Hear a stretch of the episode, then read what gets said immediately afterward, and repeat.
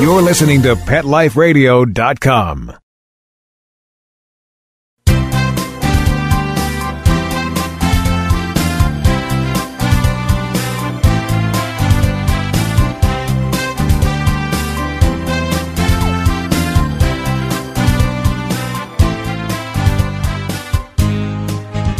And good morning, good afternoon, whatever the case may be. You are here live with Dr. Jeff Werber, your host for the next 30 minutes here on Pet Life Radio's live call in show, Ask the Vets with Dr. Jeff. The keywords being call in and live. So I want to hear from you. Give you a couple of ways to do it. You can either call us toll free 877 385 8882. Once again, 877 385 8882. Even more fun is you can join us live on Google Hangouts. So if you go to um, petliferadio.com and scroll down to the Ask the Vets with Dr. Jeff tab and follow through. You'll see a an address for Google Hangouts. All you have to do is click on it and sit in front of your computer or your phone and your Android or your cell, your iPhone, whatever. And with your pet or pets would be even more fun. And uh, you can join us live and we can talk about anything you want to talk about. Questions about your pets, talked about. What we're going to be talking about today, I got some, some news items I'd be interested to hear from you about. And then um, in the last part of the show, I want to talk about the dreaded referral. And I find there seems to be a disconnect between the your veterinarian's reasons for referring and at which point do they refer and what you as a pet parent expect from your veterinarian. And I know this for a fact because I often get calls randomly from people or appointments made from clients I should say, from pet parents that aren't my clients, and they want a second opinion. And mind you, they're going from one general practitioner to another, and that always raises a red flag for me. So um, we'll talk about that. Anyway, uh, we're here thanks to our sponsors, Save This Life Microchip and Bravecto, which is Merck's fantastic flea and tick product. It is effective for 12 weeks, count it three months. That's great. Three times more than most of its competition out there, and a tasty, chewable treat and of course Kong's veterinary products and more than a cone event, which is raising awareness of animal welfare through the arts. And it's not just the cone. Kong veterinary products, KVP puts out a lot of great products uh, for your pets as well. So I want to thank them for uh, allowing us to be here with you. Last week, I actually started, I actually, I, I started last Monday morning in San Diego. I was doing a, it was kind of a tongue in cheek, if you will, segment on Valentine's Day for pets. And, uh, you know, having just it's funny having come from Nashville when I was at the Mars main offices and I was being primed on some new products. I'll be working with them for the IAMS oral cat care formula, which is amazing. And also the new Nutro relaunch. Uh, Nutro is coming out with phenomenal foods. Many of them will the needs of those of you that want to, you know, believe in grain free and um, natural ingredients, non GMO, all that's really cool stuff. So uh, anyway, Nutro's putting them out. But even though you're in Mars Pet Food, everywhere you turn, there are these big containers and boxes full of M and uh, regular and peanuts and uh, Snickers, my favorite, and Three Musketeers, and you name it. You know, Milky Way, any Mars brand is there, and it's fantastic. And speaking just to whet your whistle a little bit, we heard that there is a new M&Ms can be coming out and it's the center. It's not going to be a peanut covered in chocolate, covered in the coating. It's going to be caramel and covered then in chocolate, and then around that the coating. And I hear from those fortunate enough to have had the opportunity to taste, test these new candy. They say it's amazing. So um, I'm kind of looking forward to that as well. But let's go back to Valentine's Day. So because you know the point was and, and, you know everyone's giving everything to whatever gifts and whatever people like and let's face it dogs are not allowed to eat chocolate so that's out. I don't think they give a darn about flowers so uh, that's out too. So when you have your pet and you wanted to give something I, I assume you love your pets right? Valentine's day you're giving things to people you love. Let's give something to our pet. So i found i discovered not really new, it's been around, but it is very impressive and it is called SmartBones. And what SmartBones, they are, they, if to look at them, they look like some rawhide shoes you'd see from other companies on the market, but they're not rawhide at all. It's all made out of vegetable base and chicken. And then sometimes they have like a, a, lining, a filler on the inside, which could come from other meats, but it's all natural meats. It's 100% 100% edible, 100% digestible. So no sharp edges, nothing that when it gets too soft, like real rawhide, that you have to worry about your pet swallowing a big chunk at once. So it's really, really great product. So I was invited down to uh, what they call the CW6, which is the obviously the CW network down in San Diego, and um, we did a, a morning segment with them on Valentine's Day and and what you can give your pets that is safe, that they will love, that is certainly, I mean, super tasty. And you have the peace of mind that they're getting to chew on something, that natural inclination they have to chew, that necessary inclination to chew because it's good for their teeth development. It's good for their gums. It's good to help minimize plaque and tartar. I mean, obviously, it's not going to replace brushing. It's not going to replace cleaning, but it's really, really good and totally safe. And I found out also what I what I liked about was that just basically impressed with this product is that on taste tests they took the number one rawhide selling product out there. I'm not going to mention the name, though I know what it is. And they, on taste tests, they beat them 10 to 1. So look for it out there called Smart Bones or Dream Bones. Same company, very impressive stuff. And I tell you, I now give them to my dogs and they love me even more. How cool is that? So anyway, as you know, I like to go through the American Veterinary Medical Association puts out something called Smart Brief for veterinarians. And it's just all sorts of research going around town, stories, animal stories, cute stuff. They had this great video that I found about Mia. Mia, you got you got to find this one. If you go to the Westminster Dog Show and you click on whatever they, they have, and they also have like an agility competition. So they show this one dog, and you know, like these dogs are like robots. They're like Stepford wives. They they are like the perfect dog. Certainly not like any of mine. And and they listen to their trainer or their handler and they're watching for the signals and the hand signals and they're doing exactly what they're supposed to do. I mean, you know, it's, it's like they're not real. Well, Mia is a little beagle who is comically very real. And here she is in the middle of going through these obstacle courses. She is looking at the crowd and she's turning around and she stops listening to the handler. It's hysterical. And um, she, she didn't do very well in the competition, but I think she won the hearts of everybody who watched this video. So, so you got to see it. Just as I said, you can do your little Google search for Westminster Dog Show, the agility, and a little beagle named Mia MIA. Uh, she was MIA, quite frankly, uh, but it was really, really cute. So um, anyway, so some of the things on Smart Brief. There is a pet food company out there. It's called, and again, I'm not ragging on anybody. I'm just sharing information, and and there has been no problems. But this was a voluntary recall, and this is a, it's called Against the Grain. Clearly, another grain-free food, which is a big thing. I don't want to get into the discussion now of dogs and grain-free. I think some of us tend to anthropomorphize more than we should when it comes to things like this. But anyway, there was potential contamination with this is unbelievable pentobarbital. Now that that's not something that accidentally gets in in a big vat of food that's being made. I mean, pentobarbital, that's something, that's a downer that's used to sometimes even anesthetize or, or in very high concentrations can even kill a dog or a cat. And, and how the heck, I didn't want to ask him, nor did the article go into it, but I thought that was really interesting. Unless somebody was threatened them and tried to do this because they were getting back. I mean, there's obviously, there's a backstory here.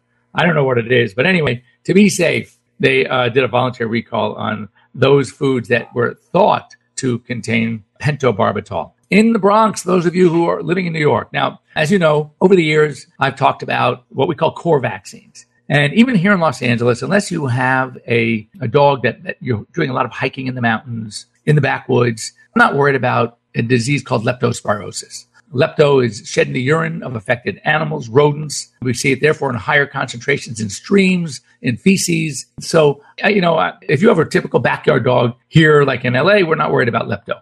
And by the way, there seems to be a lot of a higher percentage of vaccine induced reactions from the lepto fraction. And therefore, many of us have chosen to elect out of lepto unless your dog's lifestyle is such that it would be a good idea. Well, having said that, then, having mentioned, of course, that it can be shed in the urine and feces of rodents, maybe it wouldn't surprise you that Bronx, New York, has had three residents. We're talking city people that have contracted leptospirosis. One has already died. Two are very sick, and they believe that it's because of the rat population. Pretty comforting, huh? So maybe if you're going to eat in a restaurant anywhere in the Bronx, or maybe anywhere in New York that could be rat infested, it might be a good idea to uh, think twice because lepto is uh, seemingly there in a city. And lepto is potentially deadly, clearly, because one person died already, and it really seems to affect the liver and the kidneys. So be careful out there. Speaking of Westminster, a German Shepherd dog named Rumor won Best in Show at Westminster. Uh, you know, German Shepherds have always been very popular dogs. They're always at the top, I think, five in the AKC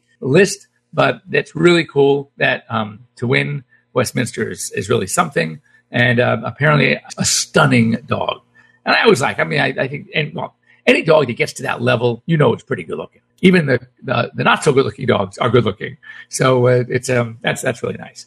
Now, the question has been asked, this has been researched at the University of Maryland School of Medicine, but we know that there are certain diseases, some very serious, some deadly, that affect, that are transmitted to us through fleas and ticks, ticks especially, and mosquitoes. And you wonder, why is it that you have these deadly bacteria or viruses being harbored in these insects, these fleas and ticks, mosquitoes in the case of heartworm disease. How is it that they're not getting killed? So obviously, they're very species specific as far as the potential to cause disease, and they seemingly affect mammals more than the insects and the acarids. But so that what they're doing research is to finding out their to immunocompromise the response, the immune response of these animals themselves, these insects themselves, like they're working on ticks right now, diseases like Lyme and, and, and Ehrlichia and Babesia.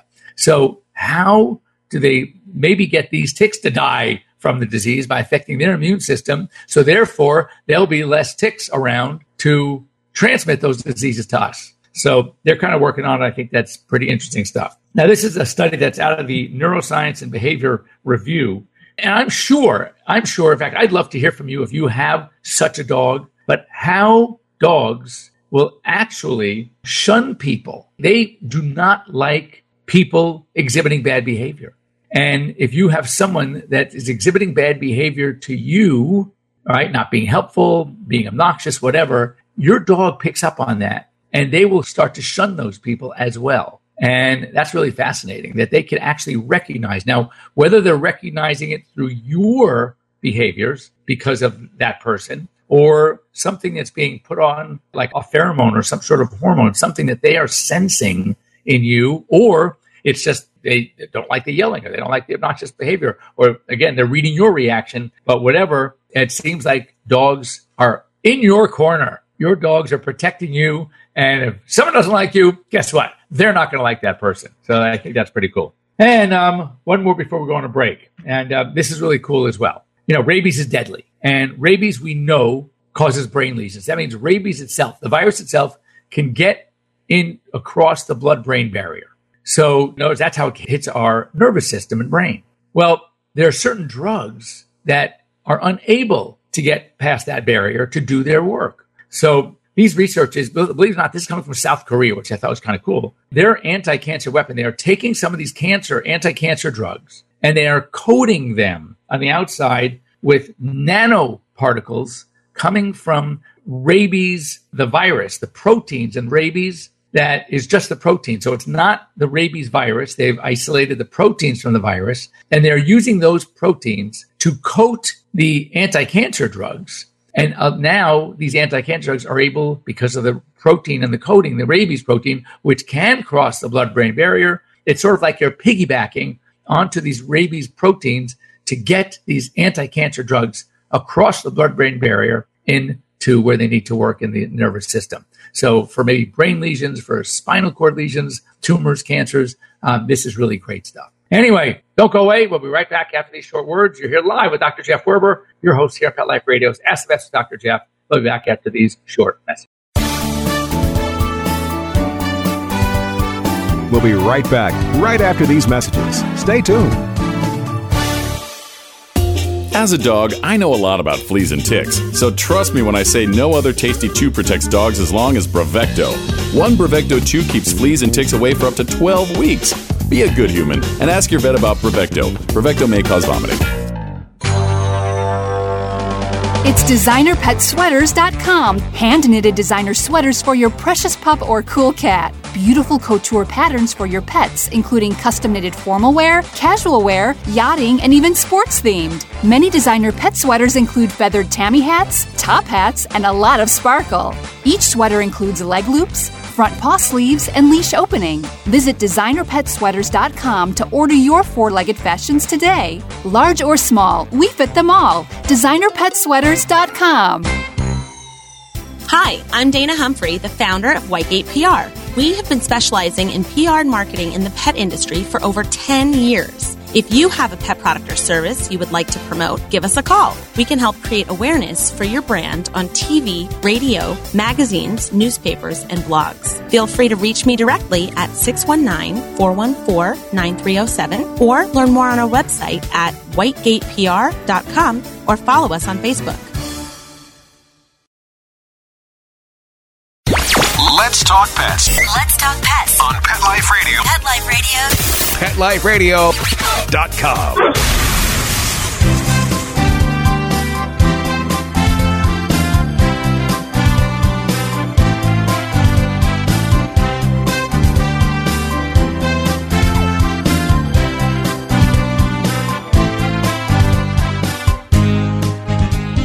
And welcome back. You're here live with Dr. Jeff Werber here on Pet Life Radio's Ask the Vets with Dr. Jeff. And before the break, well, earlier, before at the opening of the show, we talked about one of the things I, I was, I, I am often surprised is when I would get a, a call and an appointment made for a, a new client referred by one of my clients typically, or sometimes they, they might find me on the web and they're here for a second opinion. And what disturbs me a little bit about not that look, I love doing it, and oftentimes I, I will get a new client out of it, but but it tells me when a client is searching out a second opinion, and especially searching out that second opinion from another general practitioner, that there is a problem with their veterinarian or the relationship they have with their veterinarian. Because typically, let's face it, just to give you broad strokes, that most of you I'm sure know this already, but you have a veterinarian. Your veterinarian typically is going to be, as I am a GP, a general practitioner, sort of a, a jack of all trades, master of none. So, of course, many GPs, myself included, have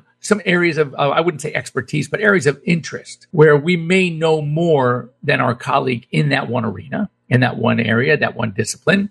You know, for me, I do a lot of cancer. I do a, lot of eye work. I'm not as strong in, in for example, my neuro work as, as I some of the others. So I'm, you know, certainly adequate in all the disciplines, but I see a lot more of certain things, dermatology, for example. And so I do more of them. And of course, with anything, the more you do, the better you get. The more cases you see, the more you recognize things, but that's standard. But the most important thing to know as a general practitioner is what you don't know.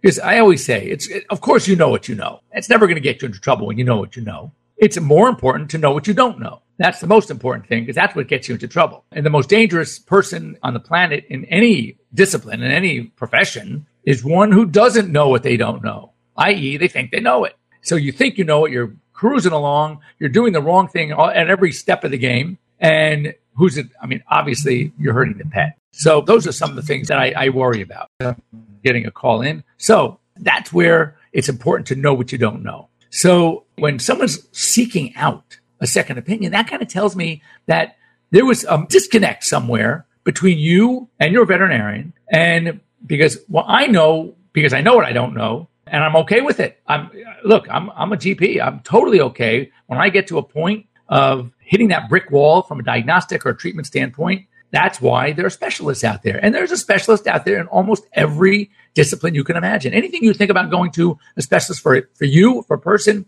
you got it for your pet. It's going to be internal medicine, you know, GI, cancer, ophthalmology, uh, dermatology, surgery, uh, you name it, they're out there.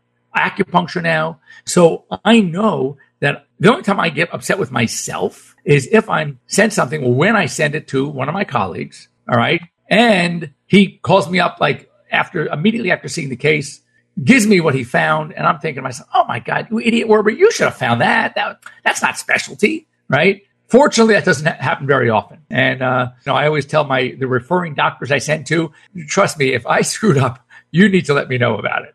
And typically, I'm much more with me. It's usually the kind of thing where I send it to my, my favorite internist here in town, and he knows if he's got a case coming from me, he's going to scratch his head because it's going to be a tough one for him to figure out. And that's usually the case. I, I, look, it doesn't make me feel good in the sense that, oh my God, now we have a really tough case. Now I'm very, it's very serious for the pet, but it makes me feel good to know that, that I did my job as a GP. I hit pretty much everything that I, I know I should have. And now I'm leaving it up to the expertise of that specialist to take that, take it to the next level. But when someone comes in from me to me as a GP and they were referred by someone else, not from, of course, not from another doctor, then that tells me that that doctor doesn't understand the basics of being okay with one's limitations. We're not expected as general practitioners to know everything about everything. So it's okay to say to that client after you're not being able to get the diagnosis, it's tough. Everything's coming back normal and yet the pet is still not ADR, not doing right, ain't doing right.